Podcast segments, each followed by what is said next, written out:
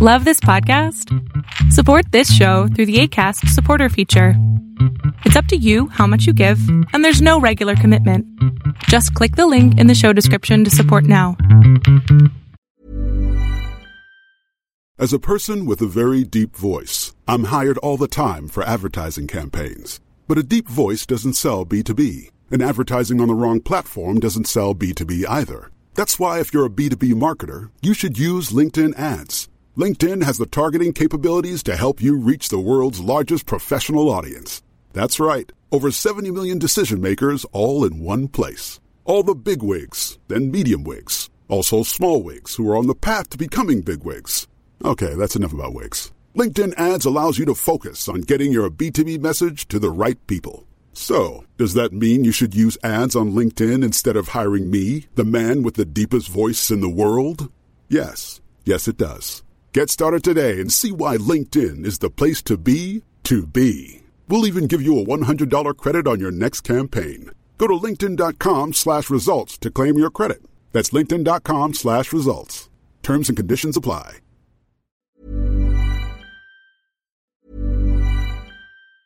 As a person with a very deep voice, I'm hired all the time for advertising campaigns. But a deep voice doesn't sell B2B and advertising on the wrong platform doesn't sell B2B either. That's why, if you're a B2B marketer, you should use LinkedIn ads. LinkedIn has the targeting capabilities to help you reach the world's largest professional audience. That's right, over 70 million decision makers all in one place. All the big wigs, then medium wigs, also small wigs who are on the path to becoming big wigs. Okay, that's enough about wigs. LinkedIn ads allows you to focus on getting your B2B message to the right people. So, does that mean you should use ads on LinkedIn instead of hiring me, the man with the deepest voice in the world? Yes. Yes, it does. Get started today and see why LinkedIn is the place to be to be. We'll even give you a $100 credit on your next campaign. Go to linkedin.com slash results to claim your credit. That's linkedin.com slash results. Terms and conditions apply. Welcome to the INFJ Whisperer podcast, where I dissect all things INFJ. You are not alone anymore. There are others like you. Hey everyone, welcome to another video by Boom Shikha. I hope that you guys are doing amazing wherever you are. And in today's video, I wanted to speak to you guys about how most people on this planet uh, or most people that I meet at least, most people that INFJs meet, unfortunately, they're the kind of people who are just waiting to speak. So you know how we're having a conversation, and a conversation is all about give and take. INFJs, or specifically me, I guess, I don't know if INFJs in general, but we're really about fairness, right? INFJs do care about fairness, we care about justice, and everything in our mind is, we kind of like judge about it. Like we're judgmental in that way that we judge if it's being fair in general or not. We shouldn't be giving too much or taking too much, and the other person in front of us shouldn't be giving too much or taking too much. It should all be balanced out because it's unfair to one person to give too much or to take too much right?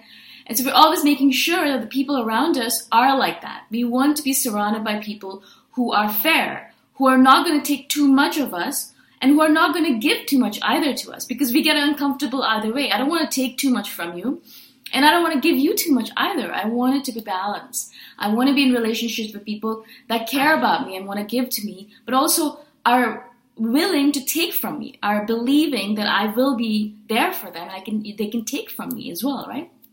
They can rely on me, and I can rely on them.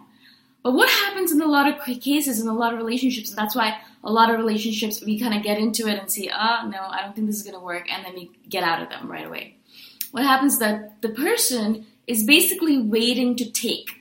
So we're having a conversation, and you know, I say something about like, you know, I had an amazing day yesterday. It was so great. I did YouTube videos and I did my writing and I, everything worked out perfectly.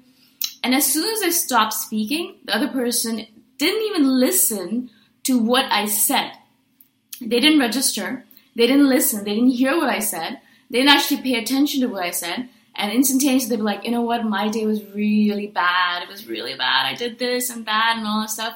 And I'm like, oh no, that's too bad. You know, like I know those, everyone has one of those one of those days. again, the person didn't actually listen and they'll they'll spew off with like, oh, I always have a lot of these bad days. I'm always like this, la la la. So basically, what's happening is that I'm giving and I'm giving and I'm giving, and then they're taking and they're taking and taking, and they're not actually giving anything back. You see, it's like a volley when you're like doing playing tennis or badminton. You hit the ball across the court to the person, and the person hits the, co- the ball back across to you. They don't just keep the ball and keep on using it on for themselves. They have to hit it back to you. That's what a conversation is all about. And for me, a fair conversation, and it's weird how I think about things this way, I think it's an INFJ thing, but a conversation has to be fair, where I'm sitting there and I'm listening to you and I'm paying attention, I'm being present with you, and I'm giving you back. So I'm thinking, oh, you know what, that's too bad. How about you try this out? Or how about you do this? Or have you thought about that? So I'm always giving in a conversation, right? And then I'm expecting for that person to listen to me whatever I have to give to them, and then provide a suitable volley back, like a suitable reply back, where they've proven to me that they actually listened to what I said and they pushed it back out to me. Do you know what I'm saying? I hope I'm making sense. Because it's very rare that that happens. And that's the reason I have very few friends, is because most people, what they want to do is they want to talk about themselves. They want to talk about how they have a hard life or how they're awesome or how they're so unique or whatever it might be. They want to talk about themselves, and I'm here to listen.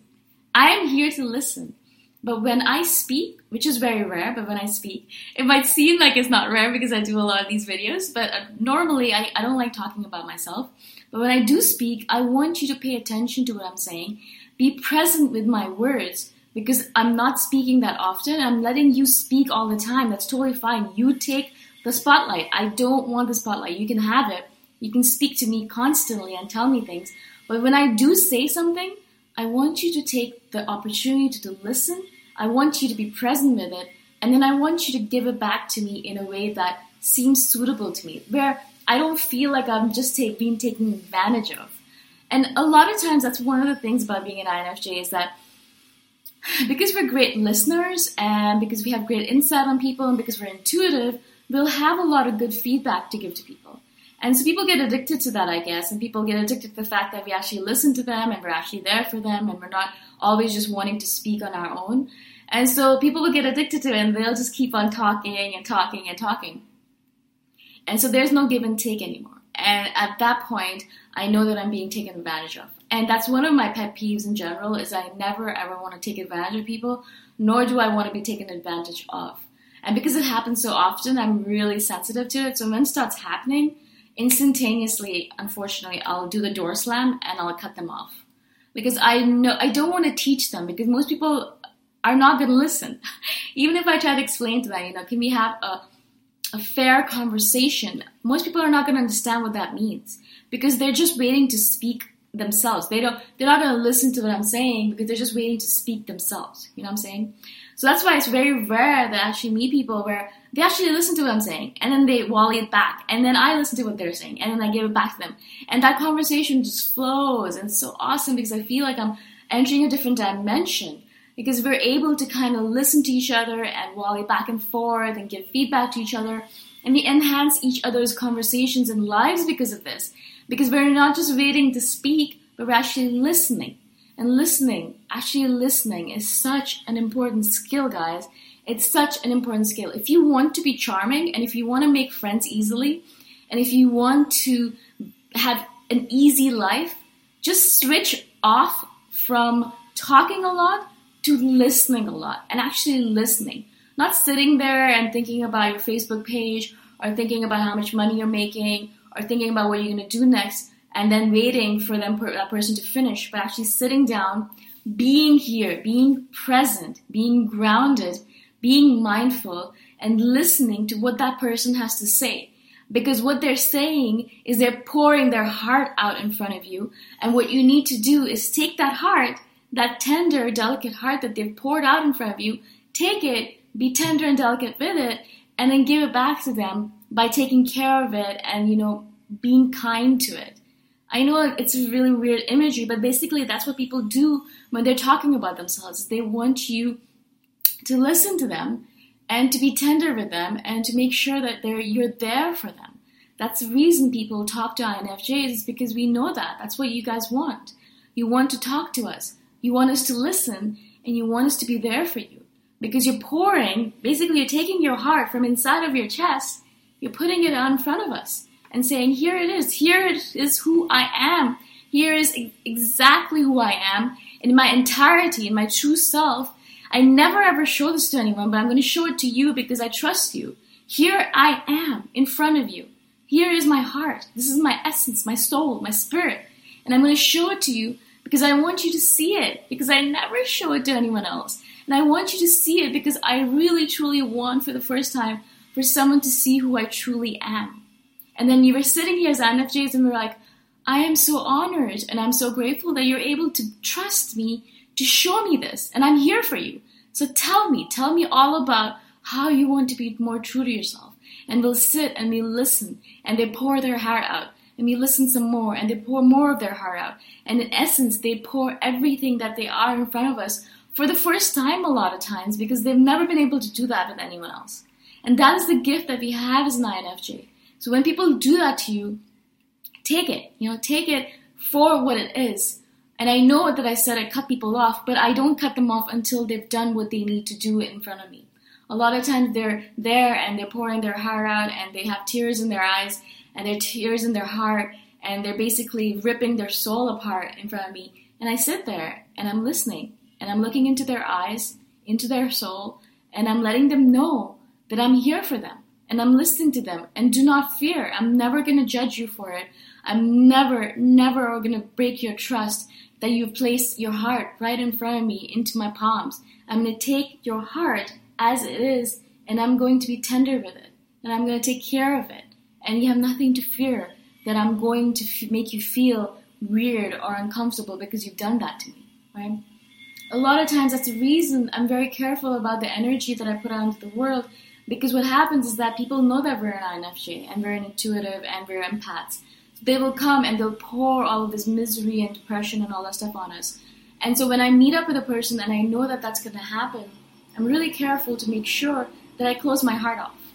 And that's weird that that sounds odd that you want to do that as an empath, but that's really important. Most people who work in these kind of fields, like empathic fields, like uh, therapists or people who are taking care of other people, like doctors, nurses, or in general healers, they have to be really careful with their hearts. Because what happens, guys, is that you know we're open to the world and we're there, and the person's pouring all of this negative black energy into the space around us. And what we are as empaths is we take all that energy and we take it inside of us, we kind of tr- transform it to the magic alchemy of our alchemy, and we push it back to them in a positive way. So the energy has been transformed into positivity and we give it back to them. And then they're able to take this positivity and they feel better after, right? That's what INFJs do. That's what we do. That's what we're here for. But what happens is we take it too deep inside of us, then we're actually going to hurt ourselves because that black energy is going to engulf our entire body, our entire spirit, and it's to make us depress ourselves.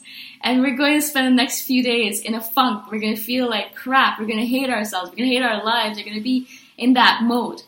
What you need to do is you need to take it in, obviously, to transform it, but don't take it deep into your heart. Protect your heart. Protect your heart from all of this harm and have the barrier set up perfectly. But you can take it still in, and we're so deep as INFJs, right? As, as most people are, but we know our depth and we know how far we can take it. So you can take it just to the surface, because that's enough. That's enough positivity, because we're filled with positivity, right? So you just take it to the surface, and then you push it back to them. You have nothing to worry about because it's not going to affect you, and you won't have to go home and sit in your cave for the next week because you took too much negativity in. Because we have to be really, really, really careful with that, right?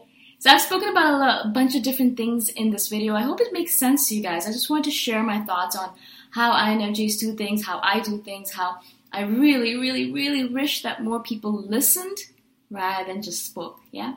I hope this makes sense again. If you guys want to join my team, you can go on to patreon.com slash boomshikha and I'll talk to you guys in the next video. Bye for now. Thanks for listening. If you want to put a face to the voice, you can check out my YouTube channel, Boom Shikha. Bye for now.